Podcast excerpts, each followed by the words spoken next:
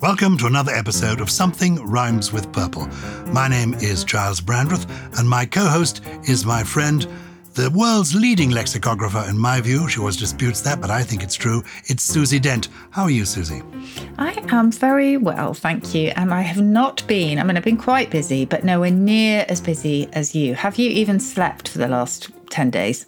Not a great deal because I have people who've been watching uh, BBC television will know this, or indeed ITV, people in the UK will know this.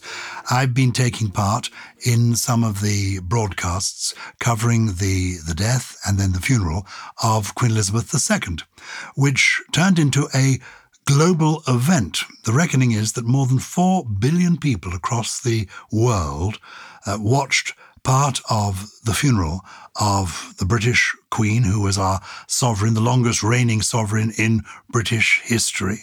Uh, and it was extraordinary in a way that when you think about it, we're not that big a country. We're the 21st most populous country in the world. Our economy is, well, the sixth largest GDP. So we're not up there at the top of the league table. But when it came to, when it comes to the royal family and when it came to the Queen, there genuinely was global interest. Uh, and that is, I think, remarkable. I, I, think it's partly the heritage of royalty. I, I, was at Westminster Abbey for the funeral of the Queen, reflecting on the fact that the Abbey was founded by King Edgar, the King of the East Angles, you know, even before William the Conqueror, and kings and queens for generations. So I think only two of our sovereigns have not been crowned there, and they were kings who weren't crowned.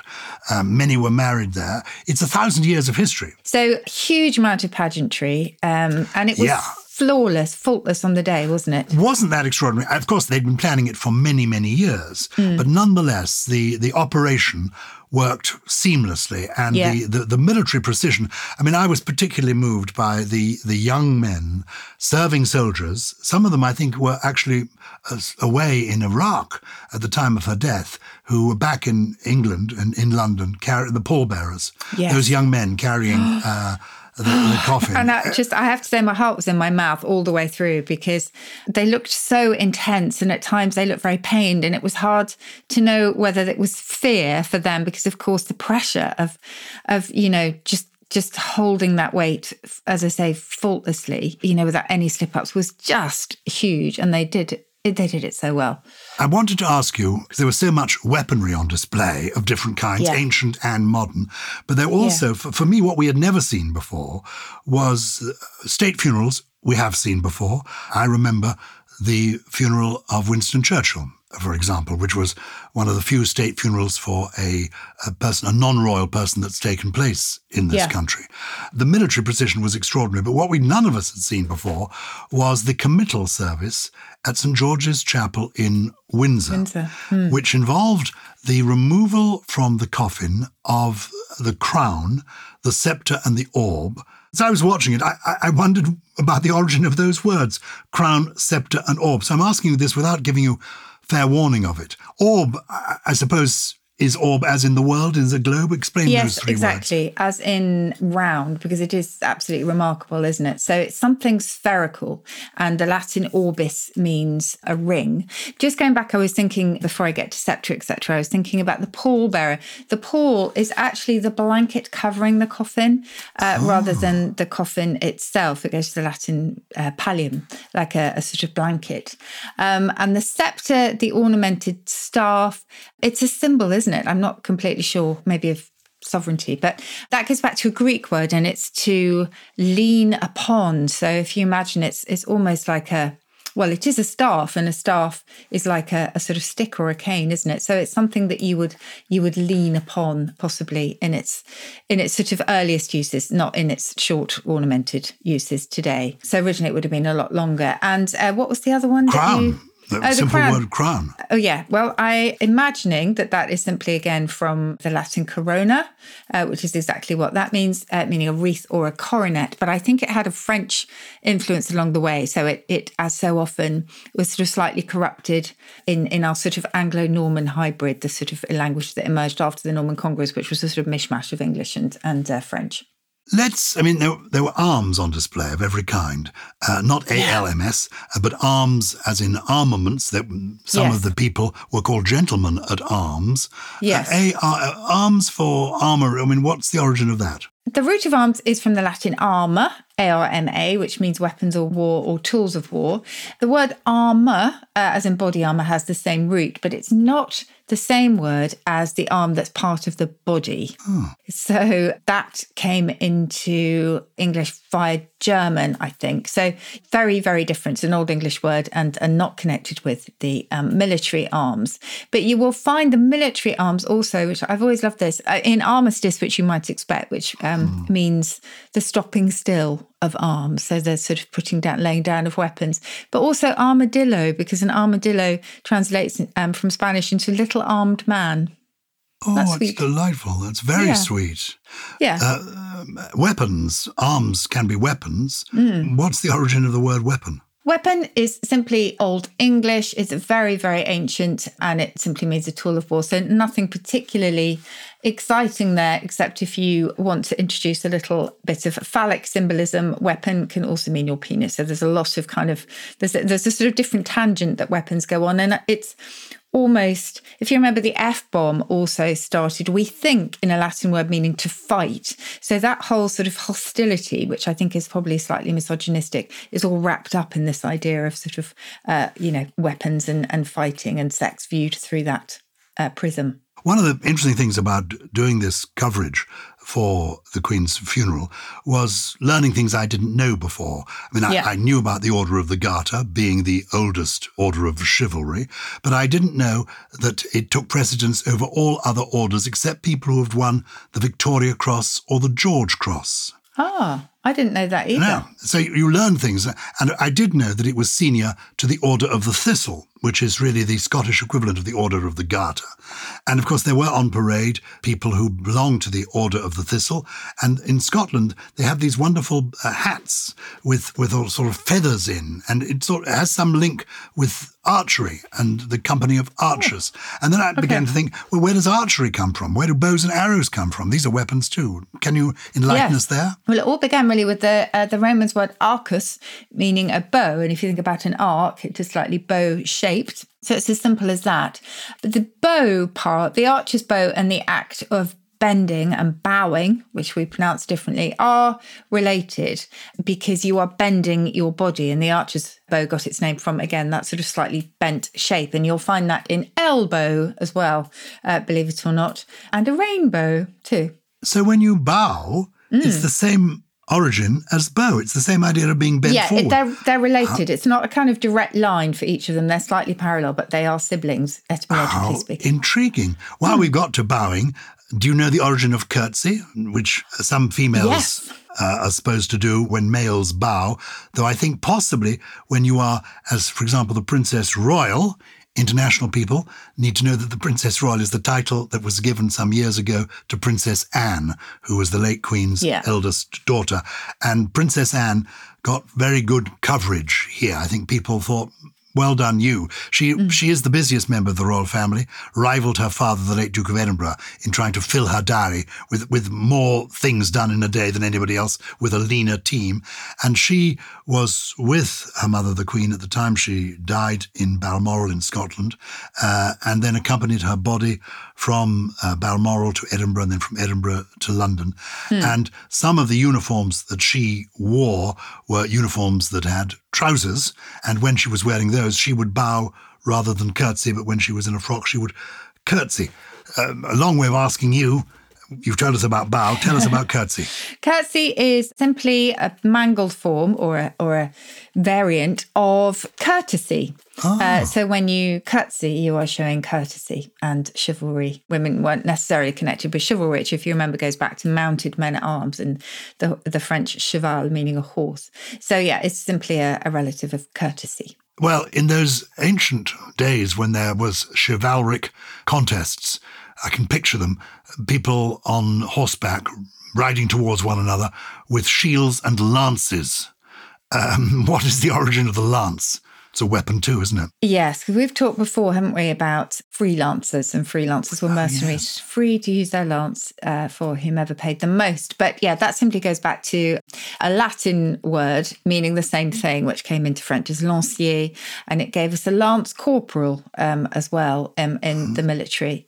And the lance corporal, I think, is an analogy of an old Italian word, lancia spezzata, meaning a broken lance. And lance corporal is the lowest grade of non commissioned officer, I think. And it's believed that the broken lance was used to describe a long serving soldier who was likely to have broken many of their lances during battle. As well as a lance, of course, those soldiers in olden times, and indeed the soldiers that we saw on display uh, during the Queen's funeral, some of them were wearing uh, or carrying swords. Mm.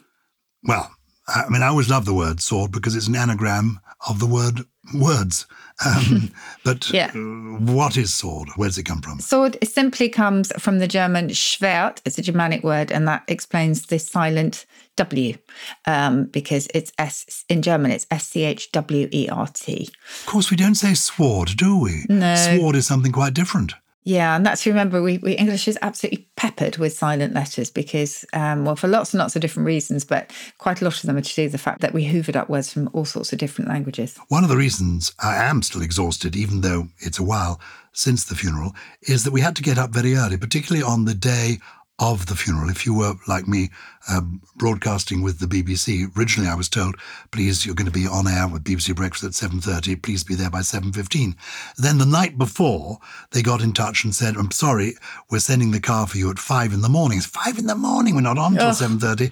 They said, "No, it's because the whole of Westminster is going to be shut down mm. for security reasons because we have 200 world leaders coming, um, yeah. including." Uh, the President of the United States uh, in the Beast, his his own car that he brings from Washington D.C. with him, and so we went in at five in the morning, and then the cars took us to the perimeter of the locked off area, and then we had to walk the last mile ourselves to get to Westminster Abbey through the streets and through lots of cordons with all our security passes. But that made me think, oh my gosh, let's pray there isn't a bomb. And we now know it's after the event there there wasn't. The security was good. It was the, the biggest security operation yeah, in London since the Second World War, apparently. Yeah, but phenomenal. I made me think about the word bomb. Where does mm. a hmm. bomb come from?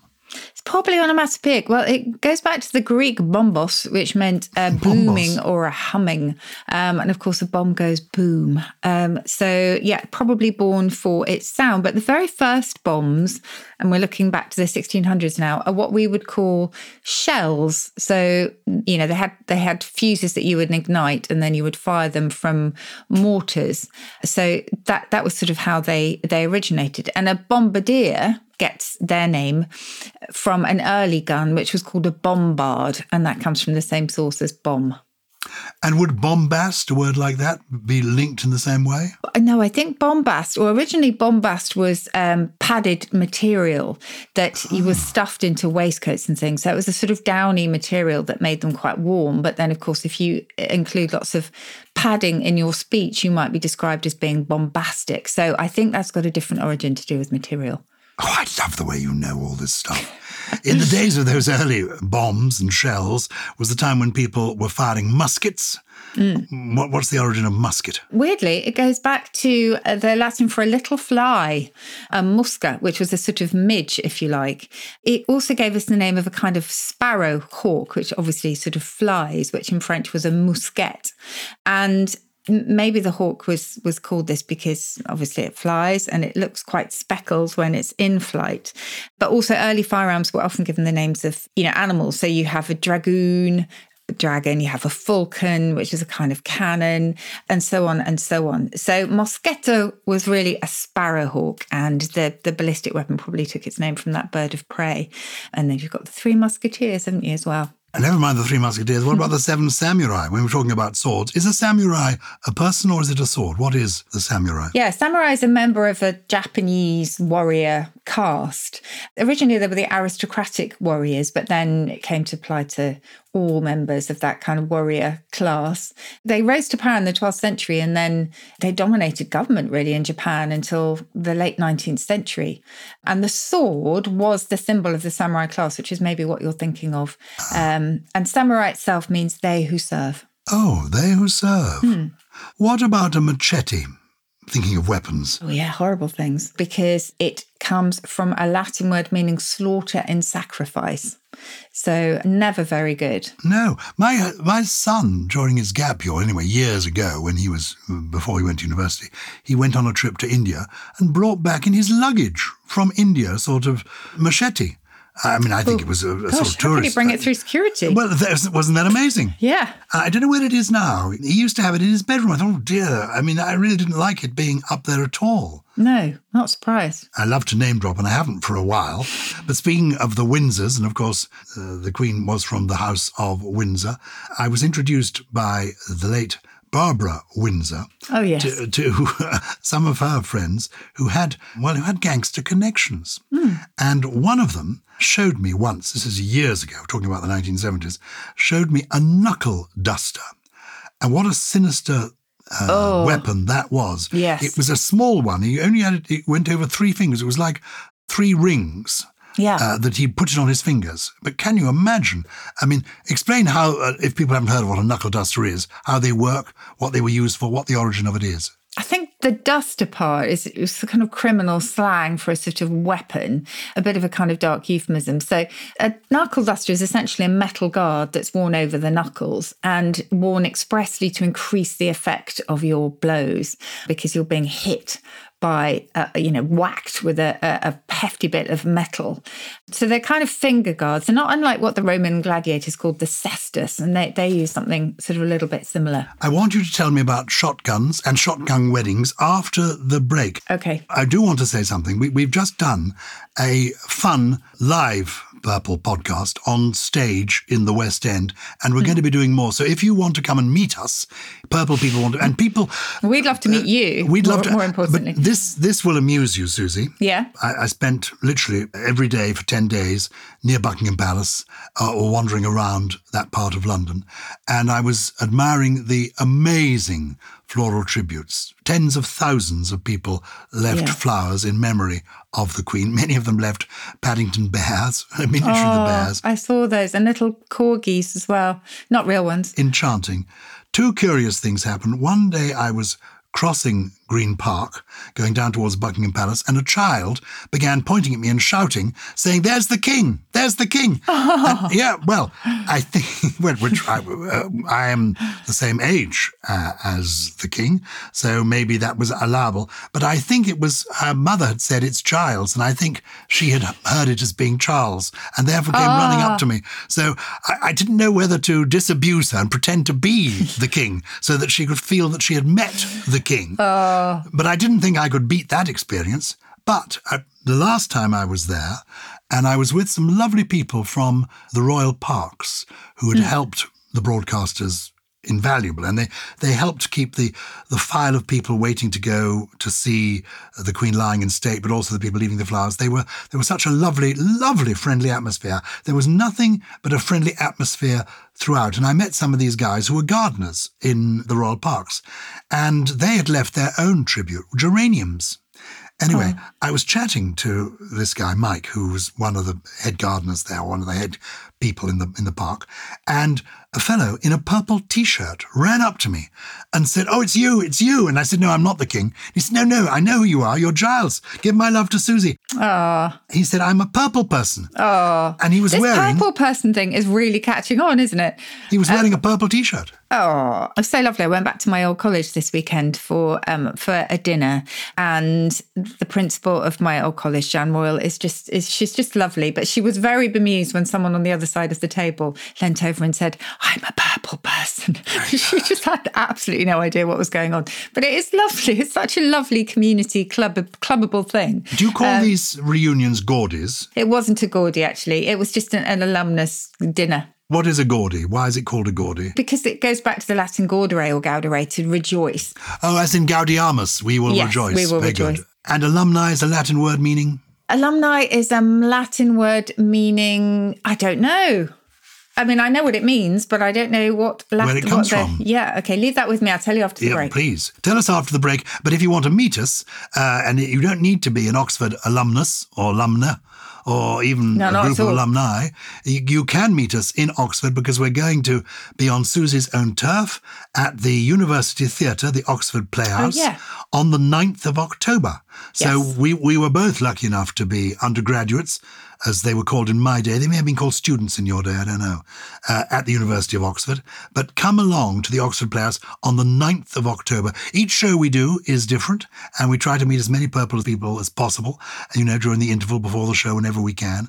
If you want tickets, info, go to something Follow us on social media at Something Rhymes. That's on Twitter, capital S, capital R, Something Rhymes, Facebook, uh, or Something Rhymes with on Instagram. So find out more. We're coming back to the Fortune Theatre in the West End in the coming months, but we are in Oxford on the 9th of October. We will take a break and then you'll find out all about, well, alumni and the shotgun. This is Something Rhymes with Purple. I'm Gyles Brandreth. Susie Dent is an Oxford alumna. What's the origin of that, Susie? Do you know, I, this may be one of those moments where I think I never knew that. You know, a word that, I mean, I suppose I don't use it too often, but I really should have known that alumnus and alumna goes back to a Latin word, alere, meaning to nourish. Oh, And it first had that general sense of someone or something providing nourishment. Isn't that lovely? And in Latin, the literal meaning of an alma mater, which is related, is a bounteous, nourishing mother, which is gorgeous. So it's all about being nourished by your group or organisation because, as Jan Royall, the principal of Somerville, said, you know, once a Somervillian, always a Somervillian. You never leave, do you? you do never leave. That's absolutely true. My wife would wish I would leave school. She said, You're still at nursery school. You never leave, do you? And also, you sometimes feel they are nourishing you, but they're wanting you to provide nourishment for the next Well, generation. that's because true. whenever the Alumni Association of my old college get in touch, they're dunning you for money. But there we are. Yeah, understandably, I suppose. I also wanted you to tell me about a shotgun. What's Hmm. the origin of a shotgun? Well, a shotgun obviously is the idea of shooting, but it's interesting the way it's, it's used metaphorically. And, and often people will say, shotgun that's seat or shotgun that piece of cake. And it's because the, I think we've maybe talked about this on a previous episode, but the shotgun seat was the front passenger seat in a vehicle. And it was traditionally where a carriage would be uh, protected by a, a man, usually a man armed with a shotgun. And the chance to sit in this seat on a particular journey as that need uh, diminished was, you know, was too good to miss really because it was a prime seat. And so if you say shotgun, it means I want that seat. And by extension, I want whatever it is that, you know, that is being, being coveted. Is there a difference between a gun and a shotgun? Because it doesn't it's rather like people talking about horse riding. I suppose you could ride different things than a horse is, but mostly people when they say I'm going riding, you know it's on a horse. But shotgun, what's the difference between a shotgun and a gun? Well, gun is is one of those really interesting words because it was um, it comes from the female name Gunhilda, which of course is a great Germanic word. Well, actually, it's also Scandinavian, I think. So we think it came from that because guns and and warfare, particularly in medieval time, were given pet names, if you like. You remember Brown Bess, um, which was the nickname of a musket used in the British Army once, and then Mons Meg, which is the 15th century cannon in Edinburgh Castle. So that's gun, and a shotgun is simply, I'm guessing, a gun that shoots shot.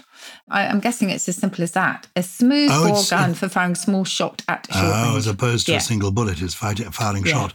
And Yeah. a shotgun wedding is where, in olden days, Hmm. if there was a, a couple, they found themselves, one of them found herself pregnant before matrimony, the father of the girl would Hmm. go to the father of the child and put a shotgun to their head and say, "You Yeah. marry my daughter, make a, Yeah. a, a lady of her." Also, I think it's got the it's got a slight sense of speed, hasn't it? Ah, oh, they had to do it quickly. It was a shot. I see. So but it's I not. think it's both. It's both. I think it's both. A shotgun.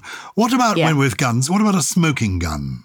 As a phrase. There's so many phrases involved. Yeah, I mean, smoking gun. I think, is literally because um, the evidence is still there because the gun is still is still hot from shooting of a bullet, so uh, firing of a bullet. So I think it's it's a literal metaphor that one, if you like. As is dodging a bullet. I mean, that's actually you're just literally you you you you've dodged the bullet. The gun was firing, and you were just discharged bullet exactly biting the bullet there's there's all, all lots of stories around this and the most popular story is it was one one occasion gyles where actually the story turns out to be true because as you know i'm always the party pooper and have to dispel myths but it really was that without anesthetic particularly in mi- military hospitals soldiers were given a bullet to put between their teeth so that they could bite down on the bullet Oh. to withstand the pain which is fairly extraordinary that's biting the bullet. We fall on our sword, don't we? We kind of sacrifice our job or our reputation for the sake of others. What's about a two-edged sword? What's a double-edged sword? Oh, a double edged sword, there are such things. I mean, again, I'm not very good at actual weaponry, but a double edged sword really is a sword with uh, two edges. So if it's a double edged sword, it means there's no happy outcome, really, or at least there's no, there's no kind of easy path. Yes, whichever way it strikes you, it's going to hurt you. Exactly. Don't bring your knife to a gunfight. What's bring? I, that's not an expression I know. No, I'd not heard that too. I suppose it just means. I think it comes from The Untouchables, actually, which was a brilliant film. If you ever saw that with Kevin Costner, did you ever see that film? No, I'm afraid. Absolutely brilliant. My wife insists that we avoid films with violence. So basically, we are watching um, Paddington 2 on permanent repeat. Oh. That was on last night, actually. It was a lovely thing to do. because of that beautiful film that the Queen made only a few months ago, featuring Oh. Yeah. Paddington Bear, completely enchanting. Yeah. I just love the um, the clinking of the of the crockery at the end. It was it was brilliant. Anyway, I think it comes from the Untouchables, and I think it means just make sure you bring the right weapons to the right fight, kind of thing. In other words, do whatever is appropriate for the context. Give us a couple more of these. There loads, aren't there? And I think most of them are fairly self-explanatory. Like a loose cannon is an unpredictable or uncontrollable person. Son of a gun. Do you remember I told you about this one? Son of a gun is a bit of an old, either an exclamation or if you're calling someone a bit of a bastard, you call them a son of a gun. And bastard is relevant here because it's all about illegitimacy. Um, it comes from naval history.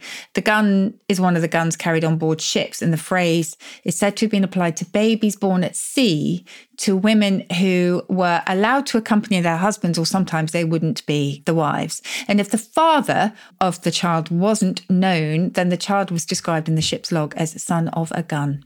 Gosh. Mm. It's also an expression like son of a gun, just as an exclamation, isn't it? Like damnation or something, isn't it? Yes. Marvelous.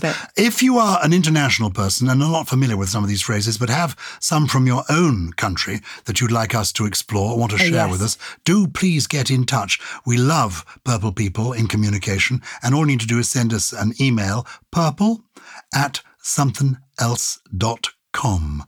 Have we had good, interesting communications this week? Oh, we definitely have. So we, oh, this is from a fellow Somervillian. This is nice. I've been talking about Somerville. This is from Annabelle H. And uh, she sent us a voice message. Hello, Gyles and fellow former Somervillian Susie. Thank you for your brilliant podcast. I am preempting the inevitable question from my word loving five year old, whose current favourites include Nincompoop and Disintegrate. Please tell me kidnapping originally had something to do with goats. And while we're on the subject, what can you tell me about I Kid You Not? Thank you very much, Annabelle. This is child's play to you, or kid stuff. Tell us the answers, would you, Susie? Okay. So I'm afraid that kidnapping does actually come from the uh, the nabbing. So nap here is just a variant of nabbing or seizing uh, children. But there are goats involved, Annabelle, because uh, the kid sense of a child, you know, as in my kids, are references to young goats originally. A kid obviously is a young goat. And so the idea was simply transferred from young animals to young human animals. So there is a kind of link there as there is with kidding someone, as in, oh, stop kidding around, or oh, you must be kidding. That probably is from the idea of making a child or a goat of someone. In other words, just sort of making them look a little bit foolish. So we think that's where that came from. Very good. Well, thank you, Annabelle. Thank you. People who didn't follow what Somervillians are, uh, Oxford University is a university which has a college, collegiate system. And so when you go to the university, you are in a college. And I was at New College, and um, Susie was at Somerville College, which in my day was a women's only college. Was it co-ed by the time you were No, there? it was in my day too. And it went uh, mixed um, not long after I left, actually. But no, it was all, all women when I was there. And in fact, when I was there on Saturday night, I was remembering the awful drinking nights that we were encouraged to go to because Oriel College was all male. And so we were encouraged to go and have kind of sherry parties, which never, never really worked. So gangs of girls and gangs of boys got together. Honestly, it was worse than the school disco. We, we had sherry parties at New College. We even, but uh, those of us who thought we were rather special, there was even a Madeira evening. When you didn't have sherry, you had Madeira. Can you imagine? totally ridiculous. Yes. Those are the days. If you've got college memories you want to share with us or any linguistic queries, don't forget it's purple at somethingelse.com. Every week, Susie, you come up with three special words. What are the three words you've come up with this week? Well, I have one for the Queen, the late great Queen Elizabeth II. It's not one that trips beautifully off the tongue, but it has a, a beautiful definition. And it's Kalokagathia. So it's K A L O K A G A T H I A. And it means nobility and goodness of character. Kalokagathia. I like that. It's also a reminder of nidification. I know I've talked about nidificating before. Don't know if you remember it, Gyles, but to nid- nidificate, if you're a bird, is to build yourself a cozy nest and retreat for a little while. Oh, I love that. Um, so that is the act of nid- nidification, is just retreating for a while in your cozy den. And finally, again, I don't think the Queen had this, polydipsia. Polydipsia is a great thirst, but usually in a kind of figurative sense, like he had a polydipsia for fame. So uh, those are my three. Do you have a poem for us today? Yes, I have got a poem, and it's a, a very simple poem, but it's one of my favourites by Langston Hughes. I'm sure I've quoted him before. He was a, a pioneer of, of what I think was called the American jazz poetry movement. It's it's basically you know built on jazz-like movements in, in rhythm, repetitive phrasing, and the appearance of improvisation. I think he wrote these poems quite ca- carefully. There was something called the New York uh, Harlem Renaissance movement, in which African American poets developed a sort of sense of of, of pride, and, and this is one of his poems, and I just love it. It's called To You. To sit and dream, to sit and read, to sit and learn about the world outside our world of here and now, our problem world, to dream of vast horizons of the soul through dreams made whole, unfettered, free. Help me, all you who are dreamers too, help me to make our world anew. I reach out my dreams to you. Oh, And I thought of that poem this week because I felt that uh, during the 10 days of official mourning in the UK, meeting all the people who were, and I know not everybody was, I know, Mm. uh, but I think most people were, not everybody, by all means. But as you rightly said at the beginning, people who weren't necessarily monarchists or royalists had Yeah. a special feeling. There was a good feeling. People were being pleasant to one another. There was a there was a, Yeah. a nice atmosphere in the air. And I just thought, oh, wouldn't it be wonderful if that could last a little bit longer? If that could be one of the legacies of uh, the Queen's uh, special life. That's what made me think of that poem by Langston Hughes. that's a, a lovely poem. And we hope you loved it too and that you loved the show. So please keep following us on Apple Podcasts or Spotify, Stitcher, Amazon Music, wherever you get your podcasts. And if you really did like it, then please do recommend us to friends and family. Uh, we're on social media too, aren't we, Gyles? We very much are. Oh my gosh, non-stop, twittering Non-stop. away. We're on Twitter, um, but also you can find us on at something rhymes on Twitter and Facebook, or at something rhymes with on Instagram. And there is also the Purple Plus Club for ad-free listening and exclusive bonus episodes for Purple people, still on words and language and poetry. Something Rhymes with Purple is a Something Else and Sony Music Entertainment production, produced by Harriet Wells and Sophie King, with additional production from Chris Skinner, Jen Mystery, Jay Beale, Teddy Riley, and in person, it's Gully, never call him a, a polydipsic. oh, not a Sure, that's nincompoop.